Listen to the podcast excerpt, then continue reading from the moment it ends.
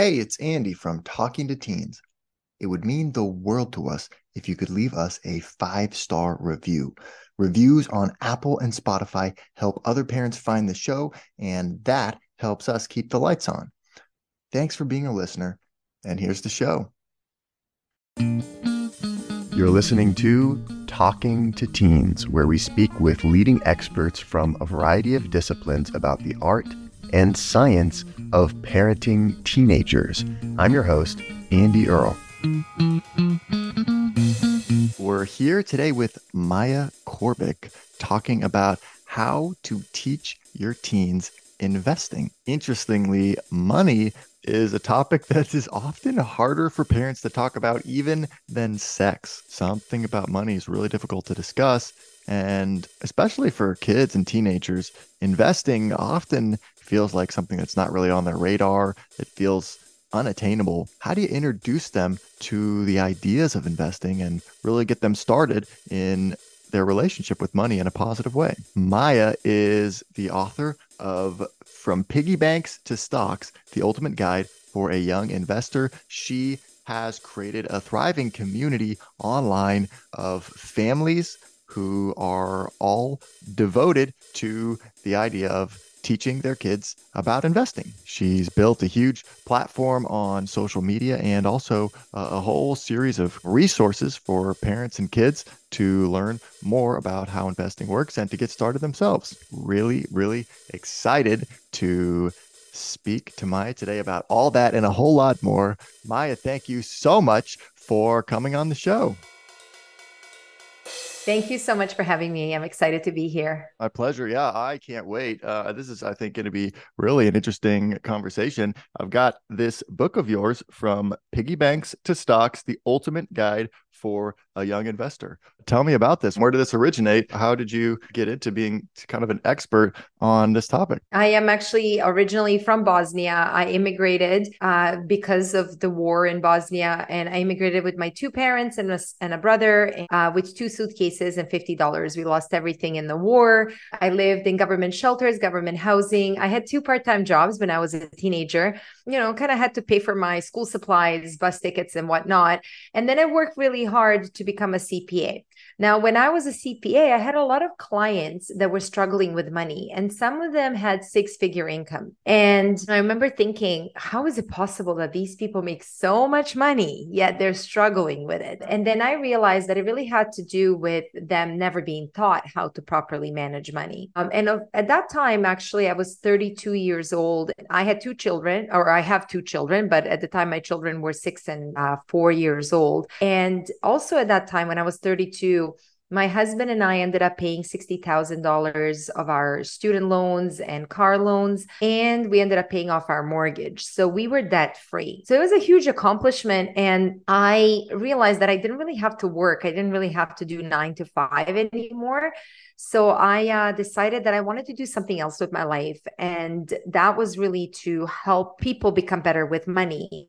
And I realized that the best way to do that is to teach kids. So I started experimenting on my own kids, kind of trying to see what works, what doesn't. And this was 11 years ago. I actually started, because of what I was doing with my own kids, other parents started asking me to help them. And very soon I was doing workshops in schools, but then COVID happened and I couldn't do that anymore. So I started expanding my business more online. So I do a lot of online workshops for schools, but it's been 11 years that I've been doing that, and teaching our kids how to save money, how to spend it smartly or budget is all great. One thing that everybody struggles with, and one thing that everyone is intimidated, I won't say everyone, but most people are intimidated with, is investing. In order to grow our wealth, we need to learn how to invest.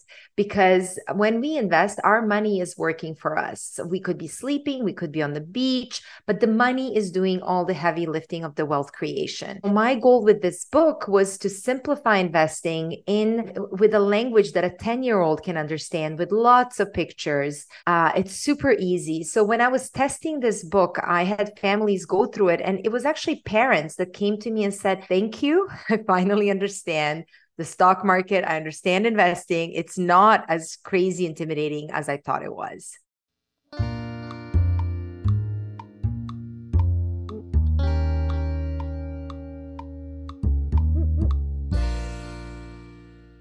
feels like unattainable or something. You think about investing, it's something really rich people do, something old people do. It doesn't even feel like as a kid or as a teenager, like that's something that I could be doing. I think for a lot of kids, it's really just not even on your radar. How do you even kind of just plant the seed or get the idea to kind of start it in their mind that's something that they could be doing? A lot of times when we teach kids about money, we teach them to spend less, right? And we're focusing on that consumerism. But with investing, we can actually teach our kids that they don't necessarily need to just be consumers. They can be investors and owners. When you're an investor, you essentially own the business that you're investing in. So for example, and I'm just giving like the companies that I'm going to mention. These are by no means suggestions of, what you should be investing in. This is not advice. That's right. Not investment advice. Exactly. It's more like, just to give you an idea. So most kids have iPhones or cell phones, right? So some of them have Apple Watches, some of them have iPads. So instead of just being consumers and using these products, they can invest in Apple, right? They can own a piece of Apple. Same thing with Disney. My kids, when they were little, one thing we used to do with them is that for every birthday and every Christmas, we would actually, in addition to like a gift, whatever, we would buy them a share of a company that they knew and they understood. So they felt proud that they were owners of Disney. They didn't own a lot of it, but they own some of it, right? So every time they paid for a plush toy from a Disney store, they're kind of like, okay, well, I guess I'm earning a little bit of that money back. It's just like switching the mindset. It's thinking about it a little bit differently.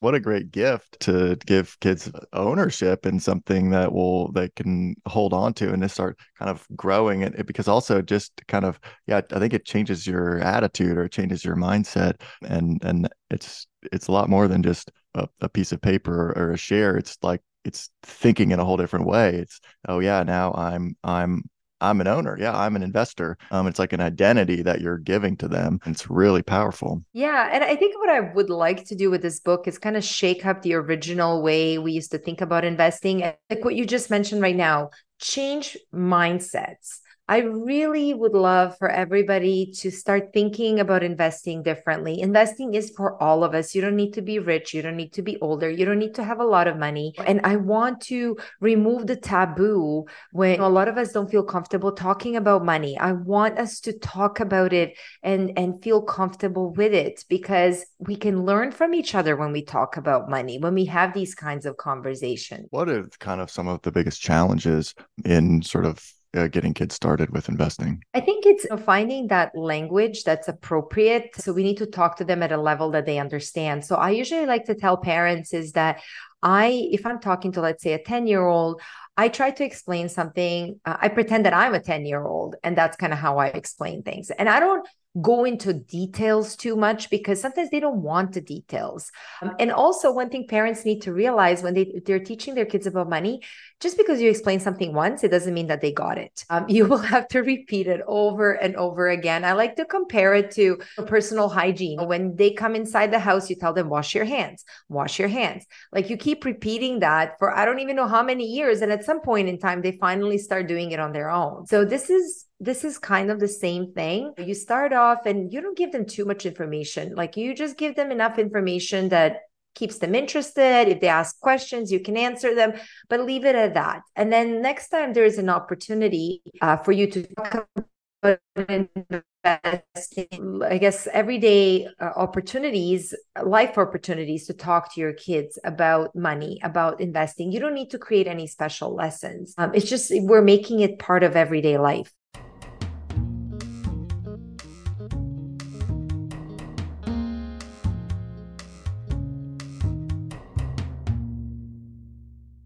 What do you think are some of the key concepts that kids need to understand kind of before they're ready to start investing? Or is there sort of like some groundwork that you need to lay or some foundational kind of teachings that you need to go through? Oh, absolutely. I actually recommend that we start teaching kids about money earlier. And there are some money lessons that they need to learn ahead of time. So for example, let's say when the child is 4 or 5 year old, you can start teaching them about the difference between needs and wants. I've taught this to kindergartens. Unfortunately, some adults struggle with this, but kids at that age, they're very smart, and they can understand that needs are things we need for survival. Wants are things we don't need for survival, but are nice to have. And we spend our money on needs first. And if there's any left over, we will spend it on wants. And kids are really smart that way. So they get that. I also recommend that you think about whether or not you want to implement allowance. Allowance is essentially a tool. It's not a gift. Usually people think it's a gift. Essentially, with the allowance, you're transferring the purchasing responsibility from you onto them. So now they're the ones deciding whether or not they should get that toy or candy. And they can learn a lot of good lessons with allowance, how to save money, how to donate it, how to spend it smartly. And there's a lot of these lessons that we need to go through first before we start really talking about investing. While these lessons are happening, simultaneously, you can invest on behalf of your child. But when you invest on behalf of a 4-year-old and you buy them a share of Disney, they may not necessarily clue in until like much later on. But nevertheless, I still encourage parents to do this, to invest on behalf of their kids if they can afford.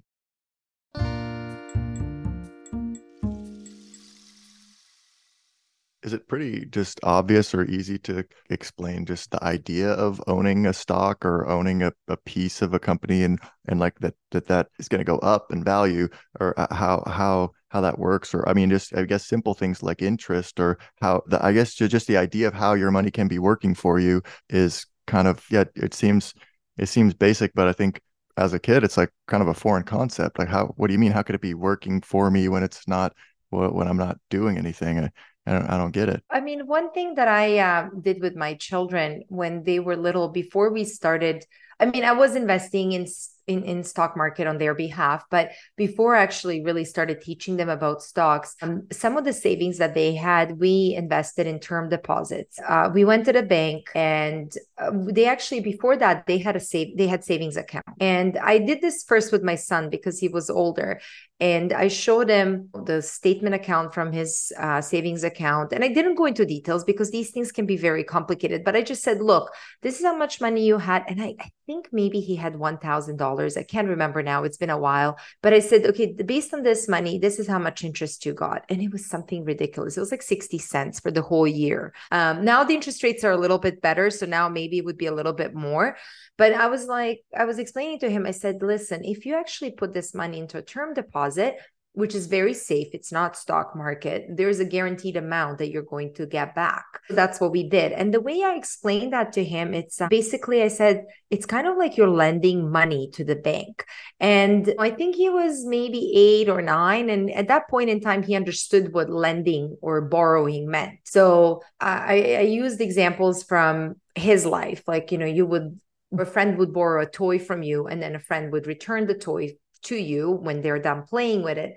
But in this case, the bank is borrowing money. And because the bank is using that money so that they can operate and they can make more money, they want to reward you. So they will give you a little bit of extra money, and that's called interest. Okay. That money that you earned is just because you let the bank borrow your money. Well, he understood that. And I believe that I think in that first year, maybe we made $60 on that $1,000, which still wasn't much, right?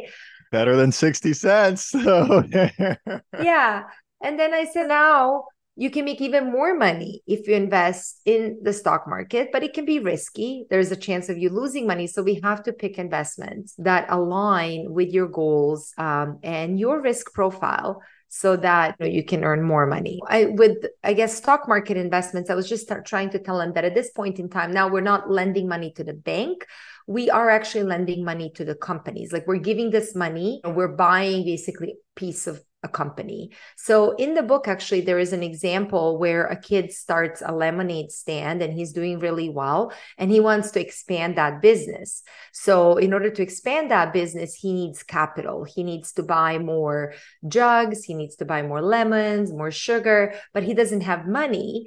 And these other kids actually in the book say, okay, we'll be your investors. We'll give you some of our saved money, but we want some of the profits later on. So essentially that's that's really what investing is. A lot of times people think that investing is gambling, but every time we invest, we're essentially betting on that company that we're investing in. We're betting on that business.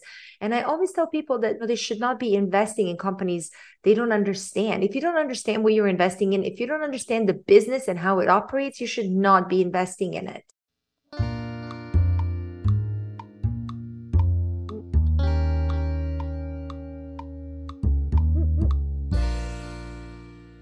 When I was a kid, I used to do a lot of yard work. You know, we had this little neighborhood that we lived in. We'd go around to our neighbors, we'd pass out flyers. My brother and I would have this little kind of yard working business, and we could do mow people's lawns or weed their gardens and stuff like that. But I was talking to a friend recently, and he did something similar. But what he did is he saved up a bunch of money and he bought his own lawnmower. And then he started getting clients to be a part of his lawn mowing business and hiring his friends to use his lawnmower to go mow the lawn. And now all of a sudden he's making money when he's not doing the work. And that's because he owns the means of production. He invested in buying this lawnmower that allowed him to scale his business beyond just selling his time for money, which I never got to that point. And I think it's like just really such a powerful idea that he learned from such an early age by just thinking about something that he was already doing, something that I was already doing that I could have thought about, but I didn't. I never made that connection that, hey, I could actually kind of grow this business if I invest a little bit of money into it. I think, yeah, there's so many different ways that we can kind of help kids understand how investing works and how they could be investing in even just little businesses among their friends or things like that too. Right. And that's what you're talking about is passive income. And I'm really passionate about teaching kids how to earn passive income. So that's same as you. I did not learn about it. I only learned about it much, much later on in life. I wish about that I learned it earlier, because it's all about setting up systems to work for you. And you can be on vacation, you can be sleeping, you can be doing whatever you want, but you are the one that set up the system, and essentially you are employing people, you're giving jobs, and you're getting rewarded for it. So I think it's absolutely wonderful what your friend figured out. And I'm trying to teach as many young kids about it's the mindset. It's the mindset shift. I'm trying to teach as many young people to think that way. Yeah, once you get that, then you can just start to see so many more possibilities of all of a sudden it's like, wow, there's investment opportunities everywhere. Exactly. Jim Rohn talks about teaching kids to have two bikes, one to ride and one to rent.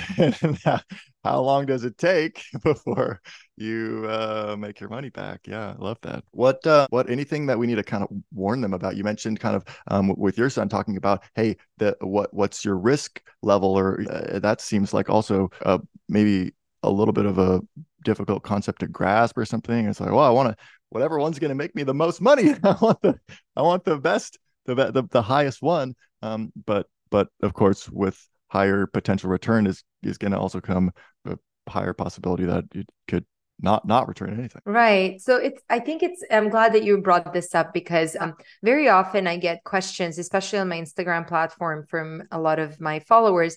Oh, what should I invest in? And it's a fully loaded question, because if you hear somebody telling you, I think you should invest in ABCD stock, run the opposite way, because deciding what you or your child should be investing in really depends on so many different factors. And these are not really difficult to determine. It's just that everyone's investment portfolio should be different. It should depend on your goals. So what are your goals? Like, are they long-term or are they short-term? Because if you're investing for short-term, you may not want to invest in something risky. You may indeed invest in some term deposits, perhaps a bond. Yes, maybe no, I don't know. Depends on how soon you want to reach your goal. Like if you are planning to use the money a year from now, maybe a term deposit is just a better way to go. But if you're investing for something that's long-term, like goal that you want to accomplish 10 years from now or even longer, then there are different investment vehicles that people can be investing in. And one of them that two of them that I found out much later on in life. Again, this is one of those things that I wish I learned about earlier. They're called index funds and ETFs. And I love them because they provide immediate diversification and they also have very low fees. Again, there are many different ones out there. You just have to pick the one that's right for you. But with these, as long as you're educated about investing, you really don't even need a financial advisor. Not to say that doesn't mean that financial advisors are bad. Like financial advisors are good, especially if you have the right one. If they're giving you the right rate of return, they're following up with you, they have experience. But sometimes people get burned by financial advisors. And then there's things to look at, such as your risk profile. We don't all tolerate the risk the same way. There are a lot of free questionnaires online. You can just Google them. You can just type in a free investment risk profile questionnaire, and you can use any one of them. They're usually on the websites of these big investment firms like Vanguard or Fidelity, and you can do them for free. And then you will know, okay, am I medium risk? Am I high risk, low risk? And that can actually help you figure out what kind of investments you should be choosing. And then the last thing is, depending on what it is that you are investing for, you may also choose a different type of account. For children, you have different accounts. You do have the 529 plan, where you can actually invest money and it's invested for your child's education. Then there is a custodial Roth IRA. You can invest money in there, but the money has to be earned by the child. So there is a lot. I mean, we can talk about this, but there's so much to be said about that. And then there's UTMA and UGMA accounts. So the reason why I'm mentioning all this is that when you decide to invest, you also have to choose, okay, what am I investing for? And which of these accounts is the best account for me to invest in? And if you're from a different country, I'm sure, like I'm from Canada. So in Canada, we have different accounts. We have RESP account or we have interest custodial account. So we would be choosing one of those. So a lot of it goes into deciding how to invest, what to invest in. So if somebody just tells you, go invest into this stock, buy it. It's a lot of times people will go and buy because everybody wants to get rich quickly. And that's possible. It's rare, but I'm more in like get rich slowly and certainly theme. We're here today with Maya Corbic talking about how to teach your teen to be an investor. And we're not done yet. Here's a look at what's coming up in the second half of the show. When you save your money, the money is really used by the bank. The bank is investing that money. So why don't you invest that money and earn money, right? Earn more money than whatever the bank is giving you on your savings account, because that money is being used by someone and that someone is the bank. Investing is not difficult. It does require a little bit of effort, but it's not that hard. But whatever you do, I think you still have to get educated, because even if you have an advisor, you want to be educated enough to ask intelligent questions, because you don't want to just hand over your money to someone. You don't know what they're doing with your money. And also you want to understand what kind of fees they're going to be charging you. By the time they're teenagers, they really need to start investing more. They're fully capable at that point to understand how stock market works, and they can actually understand it. When it comes to opening up accounts, one thing I would suggest for anyone is, if this is your first time investing and you don't know what you're doing and you're just learning, do not invest large sums of money. Want to hear the full episode? Head over to talkingtoteens.com/register for a free trial of our premium podcast. You get exclusive access to loads of great content with no obligation. And your membership supports the work we do here at Talking to Teens. Get started today with a free trial over at talkingtoteens.com/register. Thanks for listening. We'll see you next week.